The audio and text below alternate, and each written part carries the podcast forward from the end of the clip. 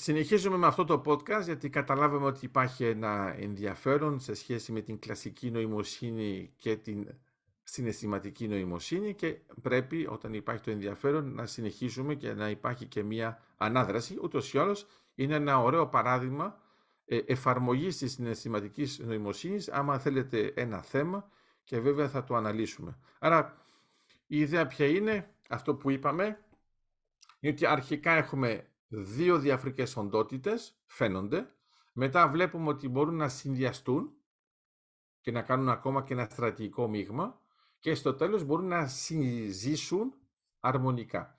Άμα το δούμε αυτό σαν εφαρμογή, μπορούμε να πούμε το εξής. Επειδή έχουμε κάνει και στατιστικές μελέτες, βλέπουμε ότι μία ε, ε, υψηλή συναισθηματική νοημοσύνη συσχετίζεται εντάξει, θετικά, είναι το λεγόμενο correlation, με οι ικανότητες που έχουμε στον τομέα όπως είναι η δημιουργικότητα. Η δεξιότητα όσο αφορά το λεξιλόγιο. Η δεξιότητα όσο αφορά ε, την ε, διαχείριση μιας σκέψης. Και αυτό πάει καλά σε ποιον τομέα, στον τομέα της διαπραγμάτευσης. Άρα δεν είναι ότι είναι έννοιες από μόνες τους, αλλά στον τομέα της διαπραγμάτευσης το γεγονός ότι μπορείς να έχεις ε, μια υψηλή σκέψη, ε, μια ε, δεξιότητα που είναι προφορική και ταυτόχρονα να είσαι δημιουργικός, αυτό σου επιτρέπει να λειτουργήσεις πιο αποτελεσματικά γιατί ουσιαστικά είσαι πιο ανθεκτικός και αυτό έχει ενδιαφέρον παρόλο που δεν υπάρχουν ε, πολλές μελέτες σε αυτό αλλά υπάρχει αυτή η, ε, η τάση θετική δηλαδή ο θετικός συσχετισμός. Και αυτό είναι καλό να το δούμε ότι άμα λειτουργεί αυτό σε ένα πλαίσιο το οποίο μπορεί να είναι θετικό, φιλικό ή ακόμα και αρνητικό και επιθετικό, γιατί οι διαπραγματεύσεις έχουν πολλούς τομείς. Φανταστείτε, ας πούμε, διαπραγματεύτες ε, που έχουν σχέση με μια ομοιρία, που έχουν σχέση με διακρατικές συμφωνίες. Ε, δεν είναι ακριβώς τα ίδια κριτήρια, άρα υπάρχει και το γεωπολιτικό υπόβαθρο που μπορεί να λειτουργήσει. Φανταστείτε διαπραγματευτές αν πρέπει να δεχτούμε ή όχι ένα σχέδιο. Και αυτό είναι ένα θέμα. Άρα εκεί πέρα πρέπει να καταλάβουμε ότι ο συνδυασμός των δύο μπορεί να είναι σημαντικός. Άμα το δούμε αυτό, τότε μπορούμε να επινοήσουμε το εξής, ότι μπορεί αυτό να είναι χρήσιμο και στον τομέα τον επαγγελματικό, με την ευρύτερη έννοια, όχι μόνο σε έναν τομέα.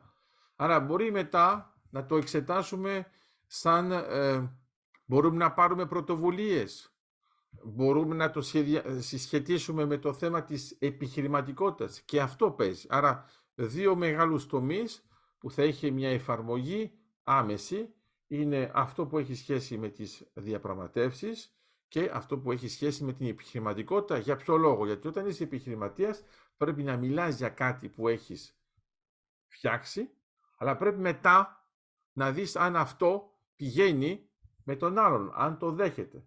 Και το άλλο, όπως είχαμε πει και στο προηγούμενο podcast, ε, είναι βέβαια και μέσα στο ανθρώπινο δυναμικό, δηλαδή στον πυρήνα κάποιας εταιρεία.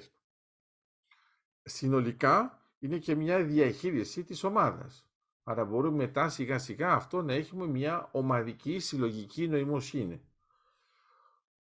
Όταν το βλέπουμε με αυτόν τον τρόπο, καταλαβαίνουμε τι; Καταλαβαίνουμε ότι αν μπορείς να έχεις αυτά μαζί, τότε μπορεί να αποκτήσεις δεξιότητες οι οποίες ε, σε κάνουν ελκυστικό σε τομείς όπου υπάρχουν δυσκολίες, π.χ. το management, για να διαχειριστείς κάτι και να βρεις μια λύση.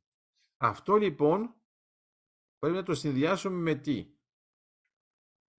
Αν έχεις αυτή την κλασική νοημοσύνη, αν έχεις αυτή την ε, συναισθηματική νοημοσύνη, ειδικά όταν παίζουν και τα δύο μαζί, σαν κράμα, τότε αυτό συσχετίζεται με τι; Συσχετίζεται με την αυτοπεποίθηση.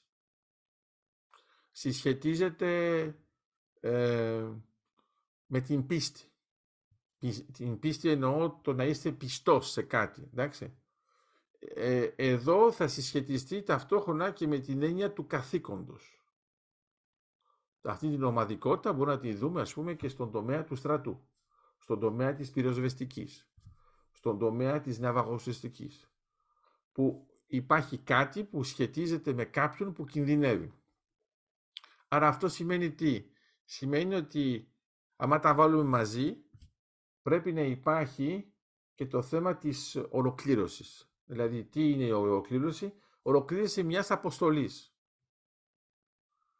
Αυτό σημαίνει ότι τέλειωσες κάτι, κατάφερες κάτι. Άρα αυτό είναι λογικό να συσχετίζεται βέβαια και με την έννοια του κατορθώματος κατορθώνω κάτι. Εντάξει, μπορεί να είναι ακόμα και ένας άθλος. Και επειδή αυτό μπορεί να είναι δύσκολο από μόνο του, θα μας παράγει συνθήκες θετικές για να υπάρχει μια συνέργεια. Όχι μόνο, όχι μόνο συνεργασία, συνέργεια.